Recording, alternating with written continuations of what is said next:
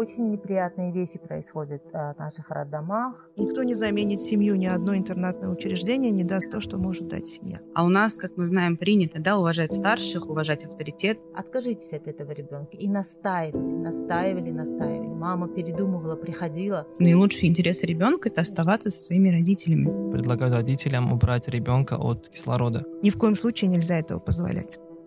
Всем привет!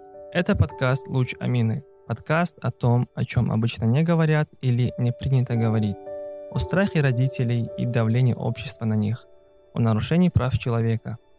Нелепых стереотипах и дискриминации.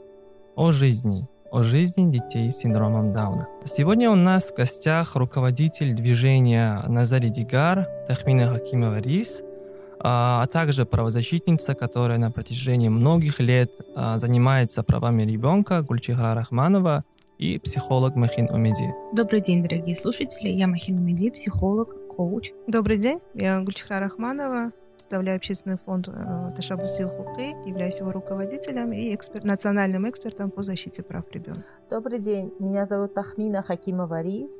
Я являюсь основателем э, движения Назари Дигар Таджикистана. Ну что ж, а, коллеги, давайте начнем. И первый э, вопрос, который я хочу задать, это, это даже не вопрос, а такой момент с э, началом жизни детей с синдромом Дауна. То есть э, с чем сталкиваются дети, а также родители. Ну, это больше, наверное, касается родителей э, детей с синдромом Дауна, которые только что узнали, что у их ребенка синдром Дауна с самого момента рождения а, детей с синдромом Дауна мы наблюдаем, вот уже почти два года работаем а, в Таджикистане, и я сама лично общаюсь уже более, как бы почти 200 родителей, да, синдром, детей с синдромом Дауна в Таджикистане. И с самого момента рождения очень неприятные вещи происходят в наших роддомах, а, скажем, в большинстве, да, чтобы не, не говорить, что во всех, да. Но э, когда рождается ребенок с синдромом Дауна, э, во-первых, а, диагноз ставится почти, почти сразу, э, что очень некорректно, потому что, э, то есть как ставится диагноз, да, во-первых, то есть смотрят на какие-то физические э, а, получается, физические, да, ну, стороны, да, я не знаю, как это сказать, а, человечка, который только родился, да, то есть, а, и говорят, что вот у него синдром Дауна. Даже вот э, не то, что возможность э, того, что у него есть синдром Дауна, а уже констатирует, да, факт, то, что у ребенка синдром Дауна. Это одно, да, а Например, в Англии, да, когда у меня родился мой сын Сафрос, а, даже я знала, что как, я знала, что у моего ребенка э, очень высокий шанс рождения, ну, то, что у него будет синдром Дауна, да, скорее всего.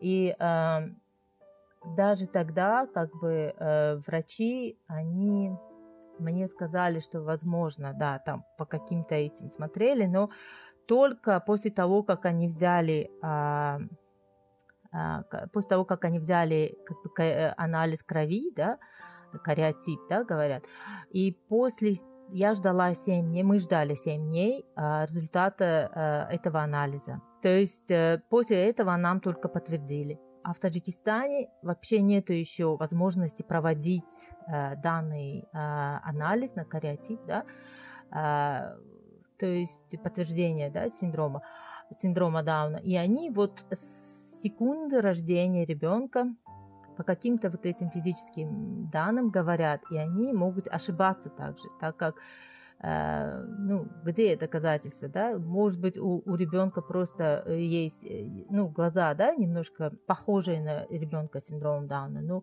это не означает, что у него может быть синдром Дауна.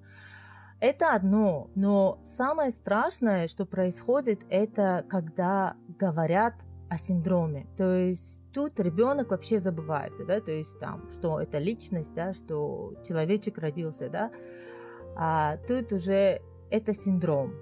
То есть э, это болезнь, а синдром Дауна это не болезнь, но они говорят, это болезнь, это то есть в большинстве случаев говорят, что очень негативной форме, ну вообще в негативной форме а, говорят о ребенке с синдромом Дауна. Твой ребенок не сможет ходить, твой ребенок не сможет разговаривать, твой ребенок вообще тебя не будет понимать, он умственно отсталый, он а, там очень много еще тех э, тех выражений, которые говорили родителям, которые я вообще не хочу озвучивать даже, да, мне даже вот э, очень противно об этом говорить. И это одно, как они это говорят, да, а, психологически травмируя, да, мать, которая только что, да, это как тяжело, да, вот рожать ребенка, те, которые рожали, знают, да, то есть и физически, да, тебе там и больно, и все, и, и психологически, да, и, и, и получается там ну вот это все. И, и тут еще тебе вот это говорят о твоем ребенке.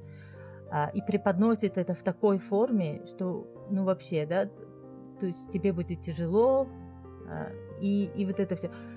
А самое еще страшнее всего, что они говорят, это, я считаю, это преступление. Они говорят, а, опять-таки, не буду обобщать все роддома, да, не будем обобщать всех там персонал, который там есть, но в большинстве случаев говорят, откажитесь от этого ребенка. А зачем вам такое бремя? А, даже вот это луч Амины, да, наш подкаст, наш проект об этой даже, даже девочке Амине, вот почему это с самого рождения, а, там говорили в селе, да, где она родилась, откажитесь от этого ребенка. И настаивали, настаивали, настаивали. Мама передумывала, приходила, чтобы, возможно, забрать ребенка. Они опять говорят, зачем тебе это нужно, ты молодая, ты еще родишь здоровых детей. Место таких детей в, э, в домах малютки, э, да, детских домах. Там они э, о них позаботятся, если что, они там умрут, да, ну это, это уже как бы вот, вот такие вот выражения. Ну, а, будем бы, да, так откровенно говорить, с точки зрения международных стандартов, да, а, есть четыре основополагающих э, принципов прав ребенка, а, один из которых это не подвергать ребенка, ни одного ребенка, не в зависимости да, от его социального происхождения, пола, а, вопросы недискриминации, статья 2 Конвенции о правах ребенка, которая четко об этом говорит, и еще раз повторю, что это один из принципов, который каждая страна должна выполнять. И уже само за, за себя, да, есть, то есть, соответственно, выходит ответ, что когда э, именно э, детей с синдромом Дауна э, говорят о том, что отказывайтесь от этого ребенка и ставят на этом ребенке ну, фактически крест, то нарушается эта статья, и государство должно делать все, чтобы такие нарушения, э, э, таких нарушений не было, потому что врач в тот момент выступает от имени государства, им представляет лицо государства. Поэтому ни в коем случае вообще нельзя этого позволять. Э, я не хочу давать оценку, да, чему-то поведению, чему-то выбору, но вот то, что рассказывает, например, Тахмина, звучит для меня сейчас как запугивание, да, как э, принуждение к решению, не, не давая никаких вариантов женщине. А у нас, как мы знаем, принято, да, уважать старших, уважать авторитет. Врач здесь играет роль действительно, да, такой старшей авторитарной фигуры, Получается, что у женщины остается, не остается практически никакого выбора, и ей не дается никакая информация, из которой она бы могла исходить, делая этот выбор. То есть она вставится в ситуацию, где ее принуждают принять определенное решение. Ну вот смотрите, а не является ли это большим э, психологическим ударом и, соответственно, причиной отказа от ребенка, когда э, медицинский персонал в такой некорректной форме информирует родителей о синдроме Дауна? У нас пока нет да, достаточно исследований, чтобы сказать, что именно является причиной отказа, но я бы предположила, что является, если зачастую многие женщины приезжают в роддом рожать, и это их первое посещение гинеколога. Да, то есть они приехали рожать, они не проходили никаких скринингов, они, в принципе, возможно, не знали о развитии ребенка ничего до этого момента. У них нет никакой информации о синдроме Дауна. И тут врач, человек, которому они доверяют, им говорит, э, им дает прогноз неблагоприятный, в негативной форме, начинает его запугивать и сразу говорит, да, что ребенка надо оставить. И тут, ну, да, мне кажется, такой, такая манера преподнесения информации, она играет большую роль в решении того, что дальше будет с ребенком. Смотрите, то есть получается, что а, а, мама не всегда получает сразу, то есть э, маме не сразу говорят о, об этом, да? То есть э, получается, что, а, как мы понимаем, в большинстве случаев, а, в большинстве случаев, как я поняла, а, говорят сначала отцу, свекрови, те, которые там, да, в этом. То есть мама узнает получается, мама узнает о, о синдроме, о возможном диагнозе или вообще уже да, о диагнозе только э, некоторые во время да, этого в роддоме, а в большинстве случаев они тоже узнают потом. То, что вот интересно, почему, то есть э, сначала диагноз не, э, не говорят маме, а говорят вот э, мужу и свекрови. И это же те люди, которые на самом деле, Махин, как вы сказали, те люди, которые решают все. Мать там не решает у нас, в основном э, невестка не решает, да, э, как и что там. И вот получается, что в некоторых случаях говорят там через несколько дней или когда он уже выписывается из роддома, да, то есть вот этот диагноз уже. В некоторых случаях были случаи, когда ну, может быть, месяц не говорили, да, и мама-то чувствует, что что-то не то. А, а те, те, которые вот э, отказные, да, то есть уже говорят конкретно отказывайтесь, то это вот опять-таки говорят с теми, которые вот authority, да, те, которые решают э, жизнь вообще-то этого ребенка. И ставится, при этом ставится ультиматум потом, в некоторых случаях со стороны там мужа, да, и особенно свекрови, что либо ты выбираешь, ты оставляешь этого ребенка, либо ты там, ну вот, продолжаешь жить с нами, у тебя будут еще другие здоровые дети. То есть а, вот этот момент тоже мне вообще и интересен, да, и как бы не, не с хорошей точки зрения, да, но вот, вот почему вот, э, я не понимаю, да, даже вот Например, мне, когда говорили о, возможно, что у меня высокий шанс рождения ребенка с синдромом Дауна, 1 из 35, это очень высокий, да, когда мне, например, это говорили, то мне говорили, как бы получается, э, моему мужу не сказали, даже мужу не сказали. Они сказали, мы будем говорить только с мамой. Я, я в тот момент была не в Лондоне, а в тот момент была в Кыргызстане по работе. И э, мне пришлось приехать э, в Лондон, и только потом, и только потом уже как бы они только мне сказали. Вот эти тоже моменты, не знаю. А, на самом деле мы а, затронули момент ответственности, когда медицинский персонал в такой некорректной форме доносит информацию, э, то, соответственно, должна быть какая-нибудь ответственность за их действия. И вопрос такой возникает, что вообще, если есть ответственность, то какая именно в юридическом плане? Для тех людей, а, которые действуют не по протоколу, вплоть до того, что предлагают родителям убрать ребенка от кислорода. А у нас есть еще и такие случаи, я просто не знала, да, о том, что могут еще и сказать, что... Есть, есть случаи, очень правильно, есть случаи, даже вот мы сейчас исследования проводим, а, ужасающие такие эти, а, там есть случаи, а, где говорят просто, давайте мы просто уберем кислород, потому что большинство детей с синдромом Дауна – они под кислородом, они маленькие рождаются, и а, они под кислородом а, как бы должны хотя бы месяц быть, да, иногда. И получается, что они предлагают, давайте мы просто кислород уберем и все. Ну, я, знаете, вот изначально, Тахмин, я вас послушала, да, второе ваше э, высказывание, и у меня такое, э, два, два, я заметила два момента, да, которые я бы хотела отметить. Первое – это то, что доступ к информации, да, а, нарушение права матери, которая имеет э, право на доступ к информации, в особенности касательно ее здоровья, здоровья ее ребенка, э, здесь явно э, выраженное да, нарушение. И второе – это вопросы дискриминации, которые я уже об этом сказала. Да, то, что касается, то есть в первом моменте должны да, обязательно оповещать а, мать отца, так как эти люди, которые принимают решения, не свекровь, не свекор и другие, да, там члены семьи, а именно те люди, которые несут ответственность за этого ребенка. Ну а вопросы дискриминации, это, конечно же, ни один ребенок не должен подвергаться, не должны нарушаться его права по каким-либо признакам. А, и в данном случае а, по признаку какой-либо болезни. Да. А то, что касается, а, когда предлагают отключить да, от кислорода, да, вы сказали, правильно? Кислород. А, то здесь, здесь не, не, не, я не буду говорить уже только о детях с синдромом Дауна. Мы все понимаем, что любой человек, который болеет и, и который нуждается да, а, в такой поддержке, ни один врач не имеет права да, а, отключать его от кислорода. Если же там какие-то... Там опять-таки должен быть протокол, в каких случаях врач может это предложить родственникам, близким родственникам, если они письменно дают согласие, то в этом случае. Но здесь мне сложно ответить, потому что я не знаю каждый кейс по ситуации, то есть на каком, а, какой сложный этот находился ребенок, то есть насколько это было необходимо принимать такое решение. Я бы вот хотела еще добавить, да, ну, вы задали вопрос, э, какая должна быть ответственность.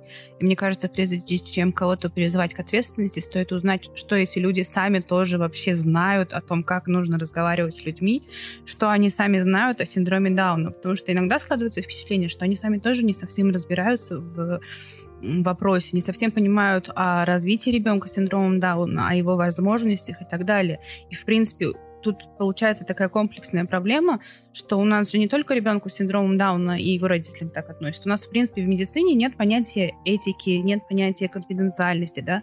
Что угодно можно сообщить кому угодно, да. Например, пришла женщина, с ней приходит ее свекровь и разговаривают с ее свекровью. И тут получается другой социальный вопрос, социальная проблема, что у нас люди женятся и рожают детей раньше, чем они могут этих детей вообще обеспечивать. То есть тут вот из проблемы из проблемы, получается, вытекает. Здесь, наверное, еще отмечу, что здесь очень э, важно понимать, есть ли какая-то инструкция у этих врачей, да, какое-то руководство, которым они руководствуются и выносят какие-либо решения. Или же каждый врач просто по своей, да, э, принимает какие-то решения. Тоже, да, как бы непонятно. И, наверное, ваше исследование это потом покажет, да, выводы и рекомендации. Ну, как мы понимаем, там нету никакого такого протокола, пока он называется, по-моему, даже клинический, что ли, протокол но вот э, наше лоббирование и адвокация вообще э, по протоколу тоже вот скоро уже начнется. А, то, что мы узнали в Минздраве, то, что какой-то клинический протокол сейчас рассматривается, мы сейчас даем запрос с ними и начинаем сотрудничество, чтобы понять, это, это для протокола, о котором мы говорим. Если нет, то мы будем а, продолжать а, как бы а, вот это, лоббировать этот протокол, а это протокол просто, а, который мы, мы бы хотели, чтобы а, он, он, он соблюдался, это просто там, вот как Махин вы говорите, там а, есть вся информация о том, как преподносить диагноз. Там даже все готовое уже. То есть мы даже можем обучить, вот сейчас уже начали обучать открытые сердца, э, некоторые роддома а, по всей стране. Мы хотим, ну это центральное, да, мы хотим продолжить это и э, прям по сельским местностям, по вот, э, другим, по всем всем по возможности охватить э, ну, больше да, э, страны и э, раздавать вот эти, э, то есть проводить тренинги, дальше потом раздавать вот эти все буклеты, э, информацию. И в вот этом протоколе это все будет. Во-первых, будет информация, как преподносить. Во-вторых, будет большой notes, да, то есть то, что нельзя говорить. Нельзя, там прям черным по белому написано, что нельзя, а, вам запрещается говорить, ну не запрещается, вам нельзя говорить а, свое мнение, предвзятое мнение об этом диагнозе а, и об этом, а, то есть об этом человеке с синдромом Дауна. То есть вот чего ты должен, а, вот эта инструкция, что ты должен сказать, а дальше то, что у тебя какое-то мнение об этом, ты не говоришь. И черным по белому написано, ни в коем случае не предлагать отказываться от ребенка и оставлять ребенка. Это вообще нельзя, там вот прописано. Вот как-то вот э, но на самом деле Махин вы правы, потому что э, тоже обвинять их сильно я как бы я, я не хочу, потому что и критиковать сильно врачей не хочу, медперсонал, но это факты, мы просто факты показываем, что сейчас происходит. Наше исследование покажет, э, потому что мы проводим не только среди родителей, но также среди медперсонала роддомов, Почему это происходит? Даже семейные врачи, мы сейчас начали говорить с ними, это просто, а, это просто банально нету информации. Просто нету информации последней о синдроме Дауна. И тут как бы не только про синдром Дауна, да? В мединституте преподают этику. А, я не совсем знакома, что там на уроках этики говорят, но от того, что проблема такая с тем, что, скажем так, не совсем э, позитивные, плохие новости доносятся каким-то очень странным путем. Это и синдром Дауна, и в онкологии, да, у нас э, это еще одна тема, где новости преподносят не так, как было бы э, экологично для человека, да, и тут вот так как Тахмина говорит, есть эти протоколы. Этот протокол, он, в принципе, универсальный для врачей о том, как говорить с людьми на тяжелые темы, как преподносить им информацию. Друзья, на самом деле мы вот сейчас уже затронули тему с э, инвалидностью, с тем, что э, лица с инвалидностью должны иметь особые условия. И это касается в том числе места учебы, и, и в дальнейшем трудоустройства и так далее. А, и если не ошибаюсь, в 2018 году Таджикистан ратифицировал Международную конвенцию о а, правах лиц с инвалидностью. И если честно, то не всем, э, не все знают, что это такое, не всем понятно, что поменяется или поменялось уже, когда мы ратифицировали, и поэтому вопрос, наверное, больше к э, Гульчегре. Ну, я, я сразу скажу, да, что я не специалист э, в области да, конвенции, которую вы сейчас озвучили. Я э, эксперт в области прав ребенка. А, я знаю, что ее ратифицировали. Я знаю, что очень долго к этому шло гражданское общество. Очень много было дискуссий и споров с, э, с государственными органами, когда они не хотели его а, принимать и э, э, ратифицировать и э, пришли к тому, что э, многое уже делается. На самом деле очень многое делается, да. Э, очень много есть поднормативных, да, правовых актов, где это все описывается. Э, вопросы в практике да, насколько это в практике исполняется. А, опять-таки, наверное, повторюсь, повторю, что я не эксперт, но а, озвучу да, а, слова своих специ... Э, э, коллег, которые работают в этой области. Взять элементарно, у нас очень много сейчас строится новых этажек, да, домов, и доступ э, людей с ограниченными возможностями, к сожалению, он ограничен. Да? И несмотря на то, что есть всякие комиссии, для галочки делают эти пандусы, у нас самом деле, если на этом пандусе проедется, там нормальный э, человек станет инвалидом. Поэтому а, э, хорошо есть в законах это, если расписывают, но а, опять-таки это должна работать практика. Пока не заработают эти все механизмы на практике, очень сложно что-то вообще менять. Поэтому э, хорошо одно дело, когда законы, принимаются законы, но, но нужно нам думать не только о практике, но и о механизмах его исполнения.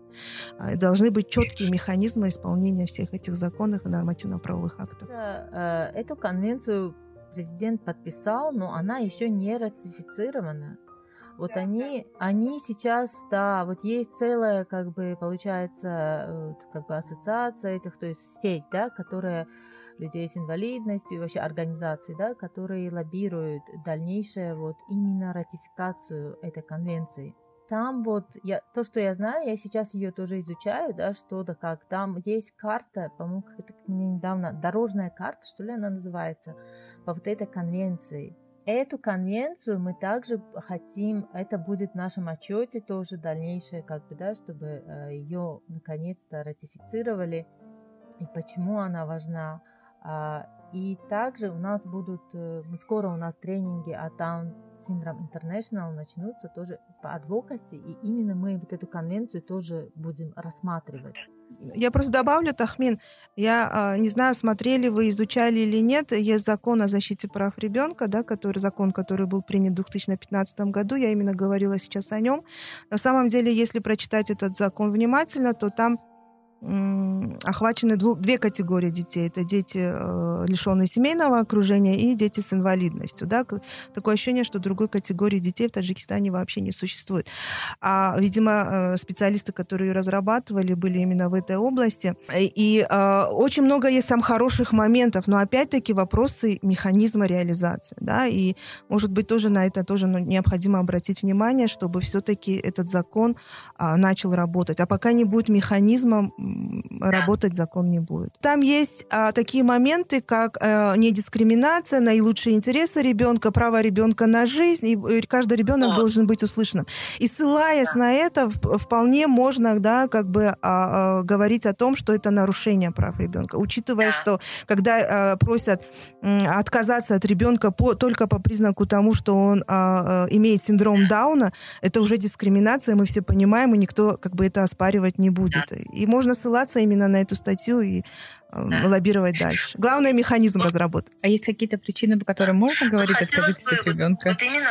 вот здесь Марина очень правильно заметила, да, э, вообще молочинка, она сказала, что вообще есть причины, по которым можно отказываться от ребенка, да, конечно же нету, да, и, и в том числе и эта причина тоже. Поэтому, а, а, конечно же, это является строг, э, грубейшим нарушением да, права ребенка не только а, подвергать его э, дискриминации, но еще и а, право на жизнь да, а, на жизнь в семье, а, э, развитие, достойное развитие и выживание. Да, то есть это статья 6, а, это статья 12, это статья 2 и статья 3 Конвенция о правах ребенка, которая говорит о наилучших, то, то есть о принципах, которые ни в, как, ни в каких положениях не должна нарушаться со стороны государства. И мы должны четко это понимать и отталкиваться именно от этого. Да. И даже если посмотреть рекомендации, которые получил Таджикистан, он не получил отдельные рекомендации да, касательно детей с синдромом Дауна, но очень много рекомендаций касательно детей с инвалидностью. А, поэтому даже там а, очень много еще предстоит сделать. В 2017 году мы получили эти рекомендации, но я уверена, что половина из них еще не выполнены. Поэтому очень много а, поля, да, не спаханного, поэтому флаг нам в руки и вперед, нужно работать над в этом направлении и менять ситуацию. Не только это считаю, э, не только с точки зрения прав и закона, мы же должны еще и как это, мента, ментальность, или как это называется, да, э, в головах людей э, эм, тоже включать то, что это, каждый ребенок, он не должен как-то, да, рассматриваться с точки зрения каких-то отклонений или чего-то там еще, потому что а, а, большей части, если я не ошибаюсь, наверное, вы подтвердите, ведь э, женщины еще и отказываются из-за мнения в обществе, да, в особенности Сагдийской области, это настолько распространено, что мою дочку потом никто э, не возьмет замуж, да, а за сына никто не отдаст свою дочь, потому что у меня вот есть такой ребенок. Поэтому мы должны это внимание, на эти вещи тоже обращать внимание. Не всегда это потому, что, наверное, врачи говорят. Может быть, еще и э, мнение общества тоже на это очень сильно влияет. Поэтому должен быть комплексный подход со всесторонний а, и, и работа с обществом, а, с общественностью, работа с государственными органами и с теми же депутатами. Там тоже нужно менять их Я взгляды. соглашусь с вами, да, что поскольку это комплексная проблема, и подход к ней нужен комплексный, и, как вы сказали, нужно исходить из лучших интересов ребенка, то, что мы в прошлый подкаст говорили, да, что ребенку, если у него адекватные родители, нормальная семья, всегда лучше в семье. То есть наилучшие интересы ребенка — это оставаться со своими родителями. Никто не заменит семью, ни одно интернатное учреждение не даст то, что может дать семья. Друзья, это был второй эпизод нашего подкаста «Луч Амины». Следите за нашими новостями и ждите новых эпизодов.